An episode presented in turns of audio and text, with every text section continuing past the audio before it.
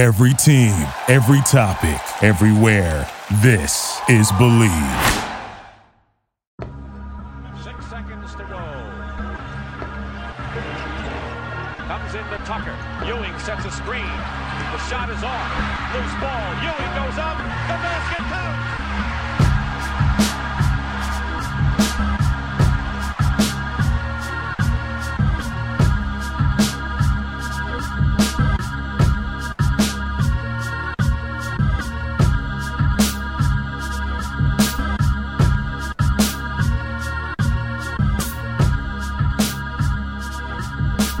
Hello and welcome everybody to another episode of Strick and Roll. I'm your host, Shwinny Boot. This is episode 40. I'm joined by the director of North American Sports for StatsBomb. Uh, he also is a contributor at The Athletic and a frequent and notorious Knicks Twitter troll. You know him as Seth Partnow. That is at Seth Partnow on Twitter. Seth, how are you doing on this Monday? I prefer hater to troll, but if, do you? Yeah, I guess you you do the trolling, but you're a, a hater. I hate I hate all of your teams equally. I I'm equal opportunity, Um, except except for Lakers. I'm kind of reserved special for, but yeah. well, that, that's like a everybody in the NBA gets on that one. So you know we're all on the same page when it comes to them. Uh, before we get started, I do have to make a few announcements. The first being that the Strickland has an Instagram. Check that out. That is at the Strick.land on Instagram. We're posting all kinds of new content on there. The Strickland also has a YouTube channel where you may be watching this podcast. If you are, please hit like and then subscribe to the channel. That would be a huge help to us. The Strickland also has merchandise, which you can find on our website. We got t-shirts, sweatshirts, hats, water bottles, coffee mugs, you name it, we've got it. Check it out. And then finally, the Strickland has a Patreon, which you can subscribe to. There are a number of different tiers. There is a $6 tier that gets you access to Pod Strickland, the podcast that I host every Friday with Prez. You also get access to the Strickland Mailbag, hosted by Andrew Steele, aka Doug, aka the Doug Bag, alongside Dallas Miko, that comes out every other week. You also get access to the Strickland Discord, where the conversation never stops.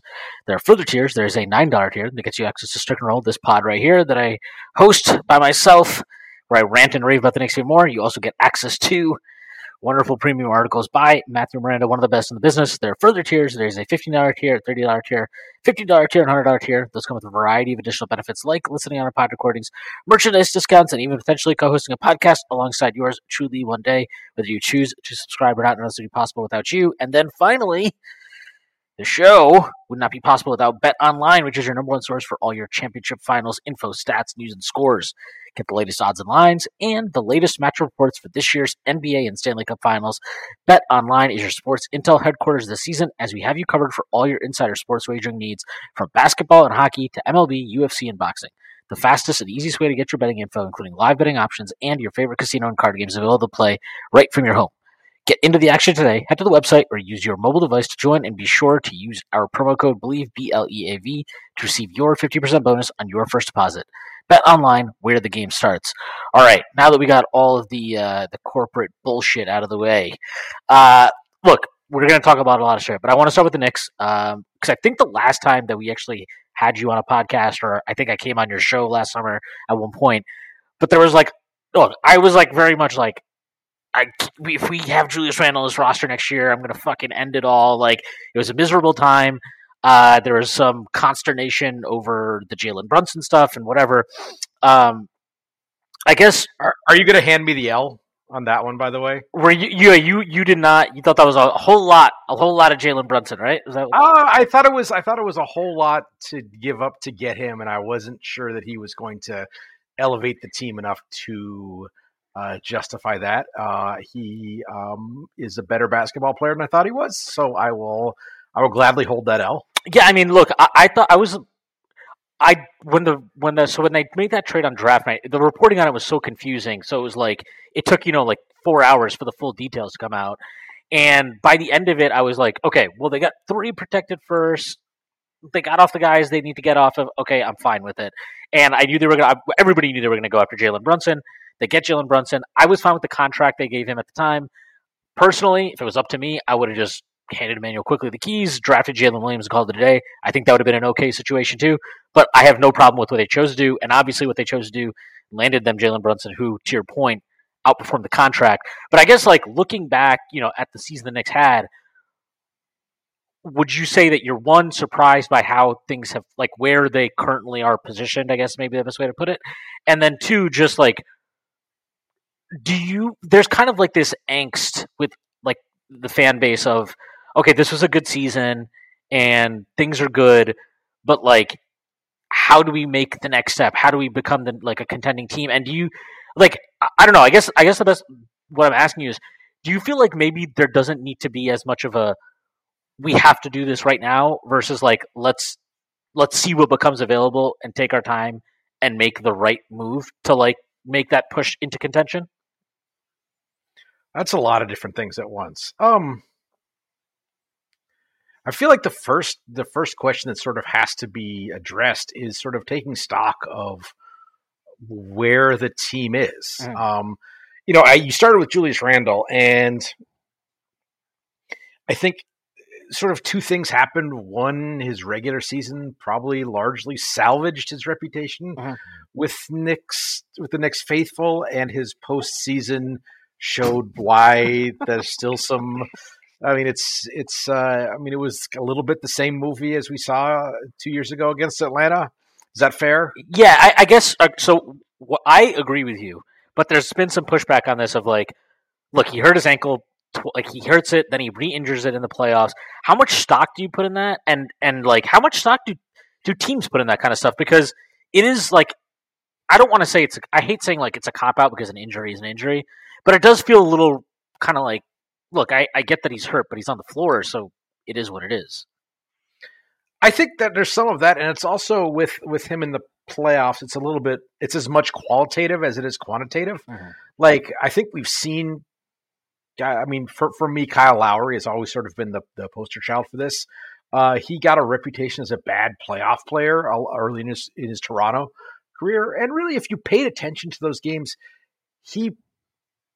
I'm I'm entering some dangerous territory given my my thoughts on the whole shot quality debate but he played pretty well all around and didn't shoot the ball well. Mm. I I think that that qualitatively you would say that I at least I would say maybe you agree with this or maybe you don't is that in addition to not shooting well, Randle also did not play well. and and he also did not play well against Atlanta in the in the in the playoffs two years ago. And the way he did not play well is sort of I don't want to say it's predictable, but it's kind of predictable and and is sort of emblematic of it's it's cliche at this point to talk about the 82 and the 16, but all right, what happens if everyone knows he's a lefty and everyone knows he wants to get to the step back and everyone, you know, and and and and these things. and and you know he did like I mean his biggest flaw to me, and this is just an issue for him even in the regular season, and you see this in like crunch time uh, of regular season games. He's not a great processor, and he also has a tendency, a habit I should call it, not a tendency, a habit of holding the ball. Like he does not make quick decisions with the ball, and I think in the playoffs, like so, if you, I, I agree with you, he did not have a good playoffs, and um, I like the stuff that you know there was obviously a lot of like him not getting back on defense, him you know throwing his hands up in exasperation after he turns the ball over and whatever. There's a lot of that, but the things that really stand out to me are like he had two good playoff games. He had the game five against Cleveland. He gets hurt in that game, his ankle, but he looked really, really good. He was decisive, going strong to the basket, and then he also played well. At least I would say he played relatively well offensively uh, in game two against Miami like and if you look at the that game what he does in that game is he's just making quick decisions off swing passes on the perimeter. And like it's so frustrating because he is so talented but like he can be his own worst enemy. And i think that's like honestly that's the hardest it, it makes it so hard to evaluate him and not just evaluate him but like I- i'm guilty of this of like really like just looking at it objectively and not letting your emotions get the best of you because the things he fucks up are just you're just like you're fucking 6'8 250 and you're like you you've got um, incredible athletic talent like you know he, he is a he's a beast but like he's his own worst enemy and so it makes it very very frustrating and i think he also he's so kind of expressive when he plays right he's like hands up and he's like you know us on the sideline screaming at you know whoever the hell, and you're just like, what is going on here? Like, can you are, like, are you good? Is everything okay? Um, but I think like you know, I, and you actually were saying this last summer, is you were just like, like just just keep him, like it's fine, it's not that big of a deal. You're not like in a position where you need to move off of him. And I felt differently, but the front office obviously went with kind of they sided more along your lines, and they were right, and you were right, and like at the end of the day, like the guy for all his flaws in the playoffs, considering his contract, you can't say like the Knicks are getting a bad end of the deal here. I mean, he's worth the contract, he's playing well, and I think for what they're trying to establish of like, look, we're we're still like yes, it's been a pretty solid three years given the Knicks twenty year track record, but like you're still in this like let's we need to keep kind of punching at this weight before I think the broader kind of perspective of the Knicks changes. I, I do think it is changing, but like there's still a lot of like ha ha ha Knicks stuff out there, right? So it's you got to keep punching at a certain weight, and I think for at least these three seasons, and especially this past season, you can't deny that Julius did serve a purpose. Now, does he continue to serve this team's purpose moving forward? I think that's a little bit more of a interesting conversation. And given you know the season he had, maybe he is a little bit more tradable. Maybe there is more of a market for him, and I think that's something they they should explore. Yeah, I think. I mean, you're sort of hitting hitting the point with him where, um, it's always sort of a hard inflection point for teams when a guy who is a sort of a mainstay of a team for the team to be better, they have to do less. Hmm. And it's it's not just usage; it's as you say, less time on the ball, make quicker decisions. Um, to be a guy who can kind of catch and hold in the playoffs, you got to be a lot better at, at doing catch and hold stuff than he is. And that's not, you know, 20 guys in the world who are good enough to, to do that. And he's not one of them. And that's, I don't think that's a, I, as a hater, I don't think that's hating. Um, and I think it, it, it, not to this extreme, but I think the best example of this in a non across the league in a non Knicks contest context has been Memphis with Dillon Brooks. Like he was imp- very important for Memphis getting to a certain point. Mm-hmm. And they are even before kind of the playoff silliness this year. They were there, which is it's a whole other thing. Um, uh, they were they were clear at the point where for them to advance, he like he could be a valuable contributor on that team. It seems very unlikely that both the team and the player are going to understand how to scale that back to put put the player in a more appropriate role whether it's it's playing time whether it's usage whether it's touches whether it's shots. Um, and that's a little bit where I think the Knicks are again not nearly to the extreme but that's a little bit where the Knicks are with with Randle I think. And the difference is is there you know Memphis you know 10,000 foot view jaw suspension aside, they're at a little bit of a different point in terms of where where they should be. Uh, it, it just you know, I think Ja is a better player, a more dynamic, a more possible best playoff player in a in a second round plus playoff series than, than Brunson is. And again, I don't think that's a shot at Brunson. I think that that you know Ja's, um, you know, when he is playing and and not doing off the court stuff, is in the discussion to be at the, the back end of the top 10 players in the league. And so they're at a point where this is a this is all it's it is it is a crisis for them. And they've sort of you know they're reporting that they've kind of said thanks but no thanks. To Dillon Brooks recognize illustrates I think they recognize they've hit that crisis point. The Knicks aren't there. So it's a little bit of a harder decision but it's not as immediate yeah. a decision that has to be made. Um so it's a long-winded way of saying eh, yeah see what yeah go ahead see what's out there uh, but you do have to be ready to pivot the team and whether that's uh, that's i think whether it's moving Randle whether it's moving rj barrett i think that the on a contention level team though the coexistence of those two alongside everything else is is is problematic. And it may be honestly be that like neither of the two are are part of the the next contention level uh, next team.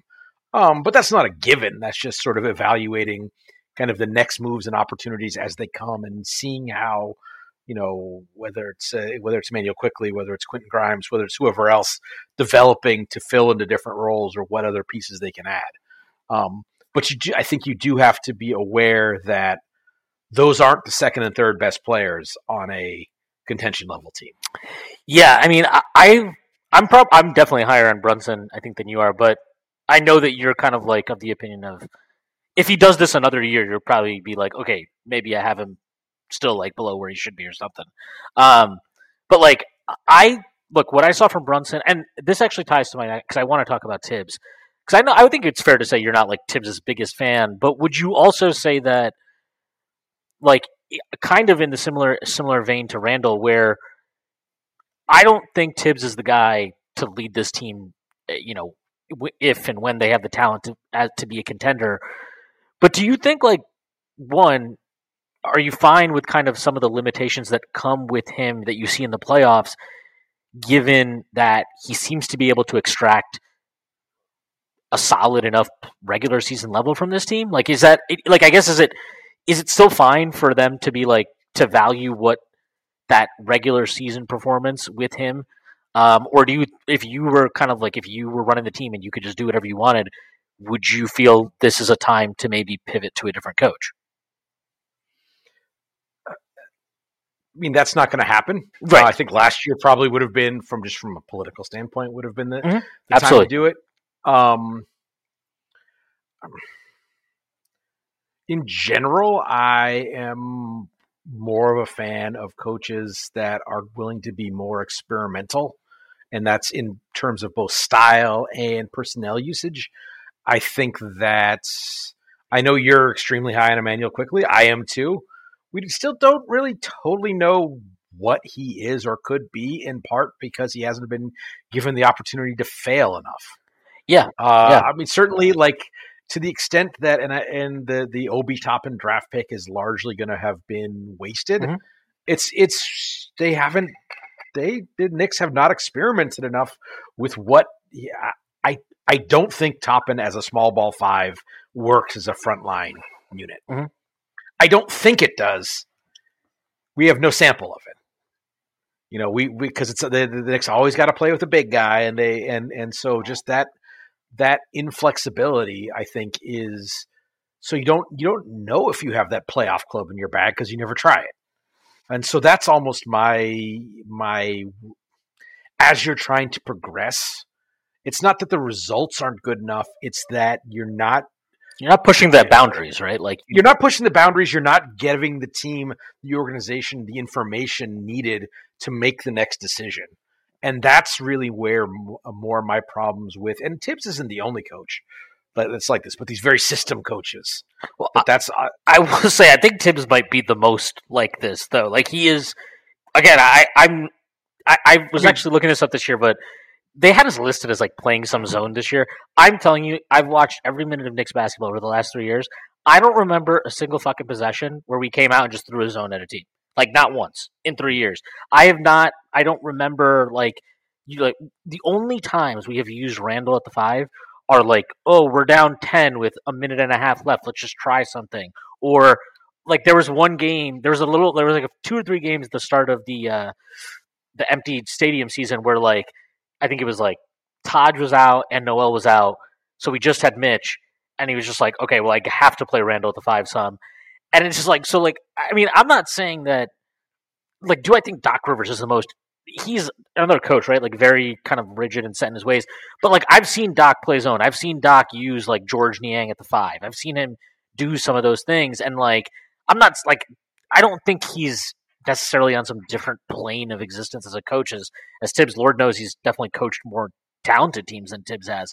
But I think they have similar flaws. And I do think like they have similar strengths and there's a reason why they have won a lot of regular season games. Like the things they do can help you establish a base. I'm just not sure once you establish the base, there's much more from them. And I, I I'm like I don't know how I, I personally like if I was, you know, if I had the the freedom to do whatever anything I wanted, I would move on from Thibs. But like, I don't think it's an indefensible decision to bring him back. I get it, um, and he did show some growth in ways that were like actually somewhat impressive last year. Um, like the fact that he was even willing to use Immanuel Quickley with Brunson as often as he did, I thought was like that was my biggest concern when we signed Brunson. Was I was like, well, are we just like, is that it? Like, are we just not going to see Immanuel Quickley other than when he comes in for 16 minutes a game? Um, but like to his credit, he actually used them quite a bit. He discovered the uh, he discovered the the amazing world of setting on ball screens with not your five, with somebody other than your five. It was an amazing thing. He discovered it. Um, we started switching a bit more uh, during like the back half of the season, especially with Randle. So like he did do things that I was like, okay, this is actually good. But then you see in the playoffs, like it's he tends to he goes back to like the things that are kind of his Achilles heel, right? Like he he trusts Josh Hart because Josh Hart's a vet, and no matter what the spacing, you know, crisis is, Josh Hart's got to be out there, but he can't play the four. He has to play the two or the three, and it's like there's all these things with him um, that make him like a frustrating coach. But I will say, like, given what was in place when he came in, like, it's hard to like he does deserve credit for the fact I think Immanuel Quickley has improved from when he came in. Mitchell Robinson has improved when he, since when he from when he came in.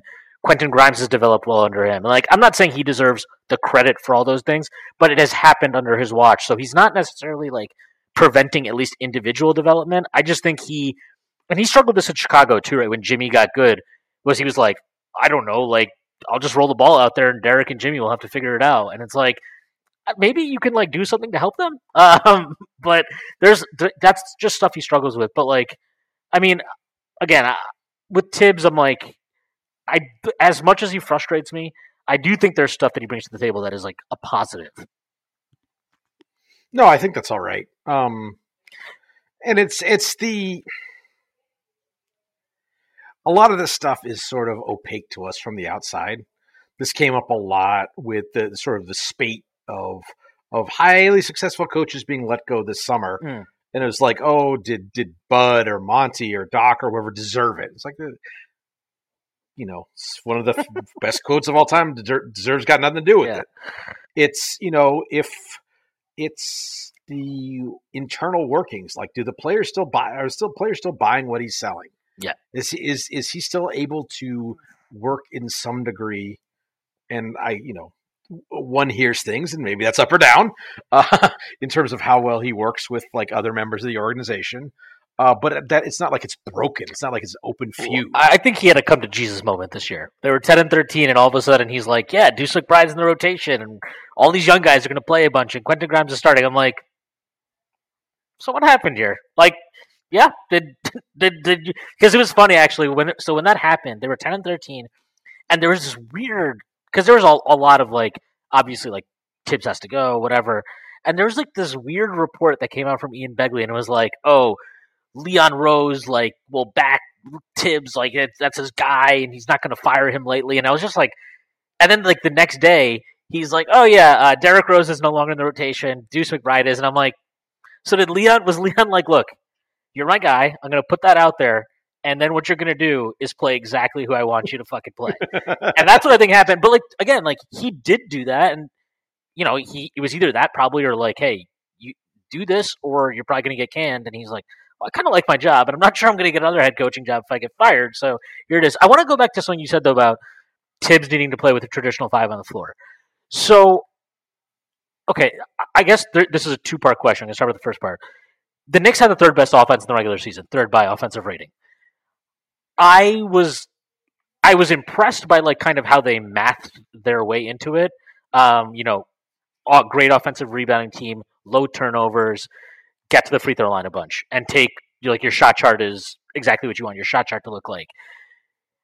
Do you think that what we saw, the offensive drop off, obviously in the regular season, is that related to the simplicity and I mean an effective scheme, but a very simple scheme offensively is that related to just like how much more keyed in defenses are in the playoffs and or do you think just talent the talent on the roster is a, a stronger contributing factor than the scheme is to that drop off uh and i'd say some of that and also just the the, the talent you're playing against um sort of ma- makes the sort of do the simple things well do the simple things well have some good shot making Mhm. gets you get, that that can get you decently far in the regular season. Um, you're not gonna. It, it's a lot harder to to competent competent and competence, whatever competence and math your way to a high performing playoff offense. Mhm. It's like teams like okay, well, we got to block Mitch Robinson out. We got to like, the, you know, we can we need to figure out where we can pressure the ball to turn them over some more. We got to uh, know that they're going to shoot a lot of floaters. We got to stay attached to shooters uh, because we know that that Jalen Brunson is going to try to get to the mid range, not all the way to the basket. So we need we don't need to collapse as much. We're you know we um, so I think it's it's a combination of of all those things that um, you know it on some level you get to the playoffs and it's Jimmy's and Joe's, Mhm. um, and they you know they they've got Jimmy. But I don't know if they got they've got Joe. Uh, Um, yeah, no, I mean, look, I think the most encouraging part of the season, obviously, like the regular season was really fun, and I think it is encouraging to see like guys like Quickley and Grimes and Mitch develop and like take those steps in their career. But the most encouraging thing was definitely for me seeing Brunson in the playoffs. But the second part of what I wanted to ask you is this: traditional five. Okay, I'm going to throw this at you. I don't know if you've seen this sentiment growing on Nick, Nick's Twitter. There's a five who can protect the rim and, and satisfy Thibs's fetish for rim protection, who can also credibly stretch the floor that may be available in trade or even in free agency this offseason. Do you think there is a legitimate argument that bringing back the prodigal son, Kristaps Porzingis, to New York? oh, that is not where I thought you were going.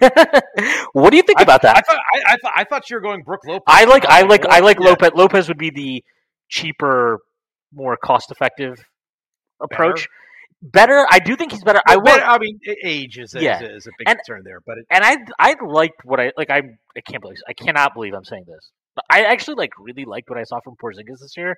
But the injury risk is obviously there. But like, do you think that like a guy like Porzingis, who obviously has you know a way more ability to do anything with the ball in his hands compared to like a Mitchell Robinson, not the offensive rebounding or defensive rebounding presence he is, but I, like just brings that ability to open up the floor. Like if you're not going to change coach, right? Like if your Thibs is going to be your guy, do you think that there's value in evolving with kind of your personnel and getting a five like Porzingis, where okay, maybe your equation in the regular season to offensive success has to change a little bit, but getting a guy that can really credibly space the floor, and it could be Brooke Lopez too, for that measure. Like, do you think that's a direction that they should seriously consider? Yes, it's a it's a question of of uh, you know memo to memo to uh, Matt Ishbia. Acquisition cost matters. Oh, we're going to talk about Mr. Ishbia. Don't worry. um, you know, and and you know, optionality for after you to, for the Right. next move matters. Right. So under yeah, I mean under under the rate, you know, what what do they have to give up? What what is the the contract looks like? Yeah, I think that's something to to consider. All there's also sort of the the again the the things that are opaque to us is, you know, what would he think about his role being back in? Would he you know what level of comfort? Well, um, it, it didn't exactly end well the first time, but it's a whole different regime, And- sort of Yeah, and and I would say that like one, he's actually publicly multiple times now like expressed regret about how it ended, and like almost in like a kind of like a. I'm like, are do you want to come back? Are you like angling for this? Um, you know, as far as opaque reasons, like you know, will James Dolan be okay with bringing back somebody who demanded a trade? Who knows? Um, but like, I, I'm. I'm just like I, I think he's a very intriguing option. I again, I thought he was really good last year when I saw him in, in Washington. Um, and I guess like where what is interesting though about him is if you get him between Brunson, RJ, Randle, Porzingis, like like and you know this, like Porzingis, yes, he can stretch the floor, but he's not just a stretch big, right? Like he he it was like a 23 or 25 usage guy last year. Like he he needs the ball to be to get the value you want out of him. I would I would assume that if you did get a Porzingis, like one of RJ or Randle almost has to go just from like it. it I don't think you, it can work trying to get keep everybody happy with the touches um, if you went and got him. So like it would be an interesting thing because I think getting Porzingis would be it would necessitate like a further evolution of the roster, which I'm I kind of feel like they they need to or at least should. Um, but that's I don't know. I don't know how you feel about that. Um, I mean, I just wonder having. I, I jokingly wondered this year if, if, if some of the some of the struggles individual players had were um, since there's so many lefties on the floor that like the spaces like say RJ Barrett wants Hmm. to operate in. It's like well, there's Jaylen Brown already standing there. Yeah, and they So and they, all three of would- them want to get downhill too. Yeah. Yeah. Um no, and I think you're I think you raise a good a good point in that if you're getting Porzingis to be an 18 usage player, but you're paying him like a 25 usage player, Right. Again, memo to Ish- Ishbia, like you're uh you know, we can expect Brad like you know like we I, we have to talk about it. I've alluded to it twice, so we just have to to because it's illustrative. Um, is that okay? You okay? You're if if people are healthy, Bradley Beal's going to have a 26, 27. year- That's great. It's fine. It's good.